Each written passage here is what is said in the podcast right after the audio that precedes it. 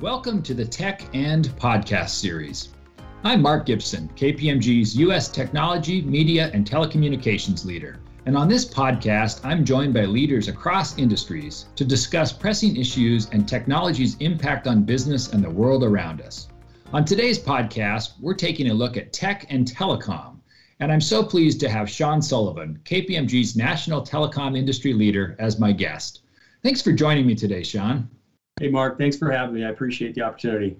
Hey, Sean, let me start with sort of a broad question for you. It seems to me like every industry these days is attaching tech to their brand. You know, you have fintech and health tech, and, and just about every industry's got that tech flavor to that. And, and maybe in light of this, I could ask you how are telecoms thinking about themselves in terms of being tech co's? Um, look, te- technology is an enabler for all businesses, but not all businesses are tech companies because they utilize technology. Those, those two things don't add up all the time. Every business or industry has its own swim lane, including the tech industry, which in my view is principally software and hardware. Our platform companies like Netflix, for example, tech. Mark, when I was a teenager, I subscribed to Columbia House Records. Do you remember those folks? I sure do. I was a subscriber as well. There you go. You got you got 10 tape cassettes of music for a penny to enroll in their membership. Was that considered tech? I don't think so. Netflix is doing essentially the same thing, but leveraging technology to enable their business. So one could argue the telcos were the original tech companies dating back to the telegraph by turning dots and dashes into coherent messages transmitted over long distances. And over time, the sophistication of that technology has increased with the development of digital switches, fiber optics, massive data lakes, and a whole bunch of other stuff. Telecom in its early years developed this technology, uh, of course, with the help of Bell Labs on its own. Uh, in its modern form, it's leveraged uh, an ecosystem of technology companies, i.e., hardware and software, to enable their business model. I think the desire to be labeled X tech, as I call it, which is where X is whatever industry you're in, is a function of trying to emulate the speed to scale that the new tech companies are achieving. So I see the telecoms working to match that speed and scale through quicker innovation cycles uh, on their technology and their products, which may start to look more and more like the platform companies we're all in love with today. Sort of breaking that mold of the stodgy old telco company and, and really being innovators is what I see as well. And Maybe in, in the context of that telco tech theme that you just discussed, the X tech uh, from the telco standpoint, what are the telecoms focused on today? Yeah, so so going back to this notion of telco being kind of a tech native industry, um, if you've been uh, at all awake in what's going on in the, in the telecom world in the last couple years, you've no doubt heard 5G. So it's it's this network deployment, this 5G network deployment uh, is is really the the primary focus, I'd say, and drives most of what's going on with the telcos today.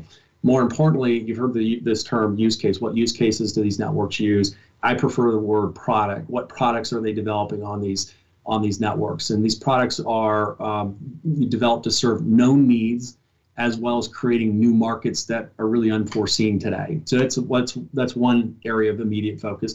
The other is really pandemic driven, of course. Um, this new workforce model, remote work, hybrid work models, et cetera. But the underlying thing here really is upskilling workforce.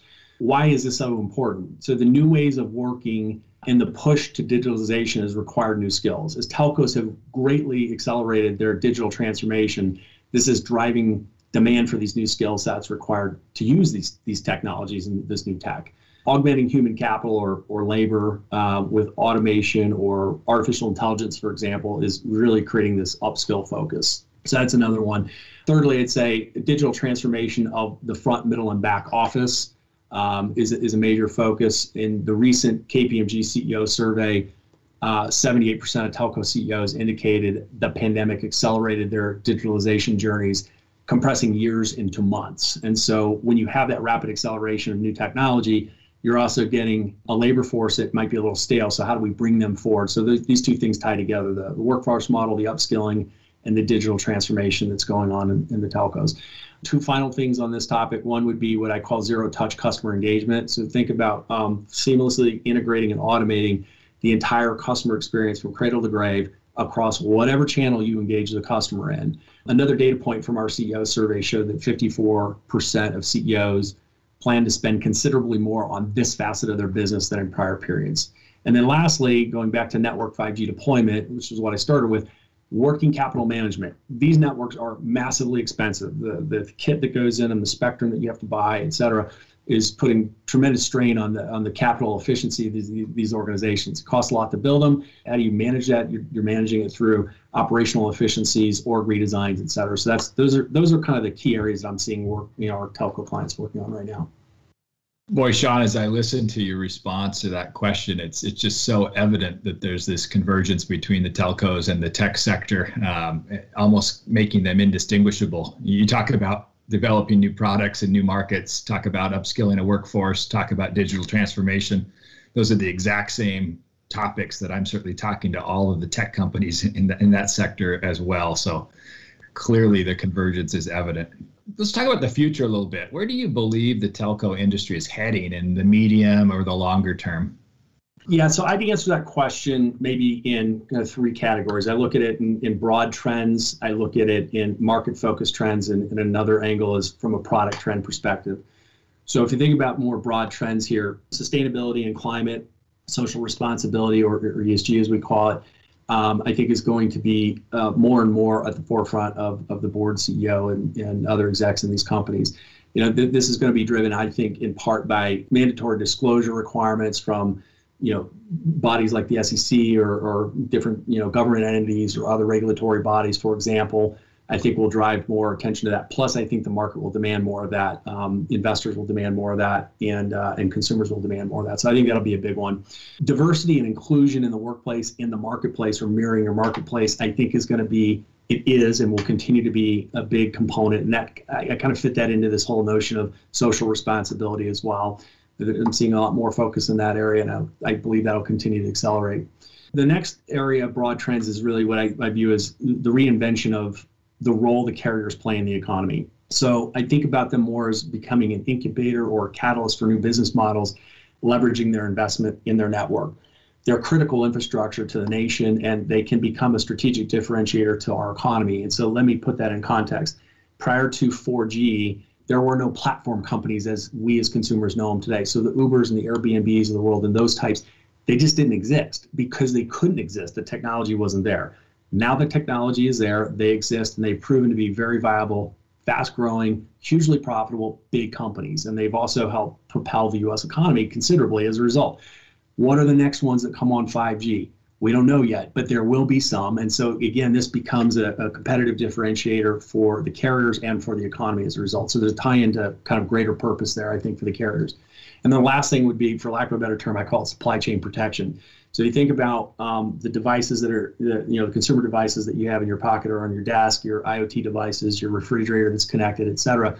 All this stuff, including the kit that's in the network, is driven by tech, in this case, chipsets in, in those chipsets, if not managed properly, if the if the supply chain of that is not managed properly, whether it's geopolitical concerns that may exist between U.S., China, or other countries, or it may be like the thing we just lived through, a pandemic that literally shut down stuff for periods of time. That's got to be protected. So that's a key component. And think about how this works from a carrier standpoint. The device cycle, how often you replenish or refresh your, your device, gets extended the less availability of those chips are to be able to produce those new devices. So that has a big economic impact to the carriers. So these those would be like three big broad trends they see. From a market focused perspective, I'd look at um, really at the end of the day, the consumers for the telcos in the in the immediate term are going to continue to keep the lights on for them. But the real growth and, and margin is going to be in the enterprise. So I'll see a lot more focus, uh, greater focus on enterprise, uh, government at the municipal, state, local, Fed level, think about uh, smart cities as an example, I'd see that being a, a real pivot for all these carriers, and it's already in, in play. And then the last category is product trends. I'd, I'd see uh, a greater focus on monetizing assets that they already have, and one, one of those, of course, is their network investment. But the other is data. They are rich in data. And so, how do they monetize that?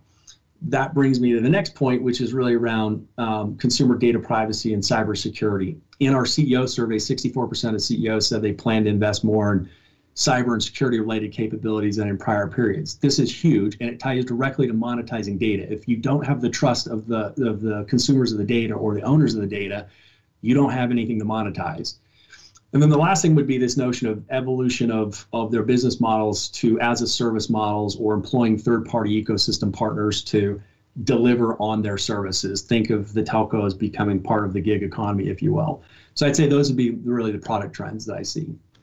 Sean, it's fascinating. I tell you, I've had a number of guests on this podcast series. I always learn so much, and today is no exception. I don't. I might have learned more today than uh, on any of the sessions so far. I really, really appreciate you taking the time to be with us today to share your insights. It's great to have such a uh, the luminary in the telco space to be talking about not only what's happening today, but where we see those trends going forward. So, thanks again for for joining me, and thanks for all of you uh, for taking the time to listen uh, to this edition of our Tech and podcast series.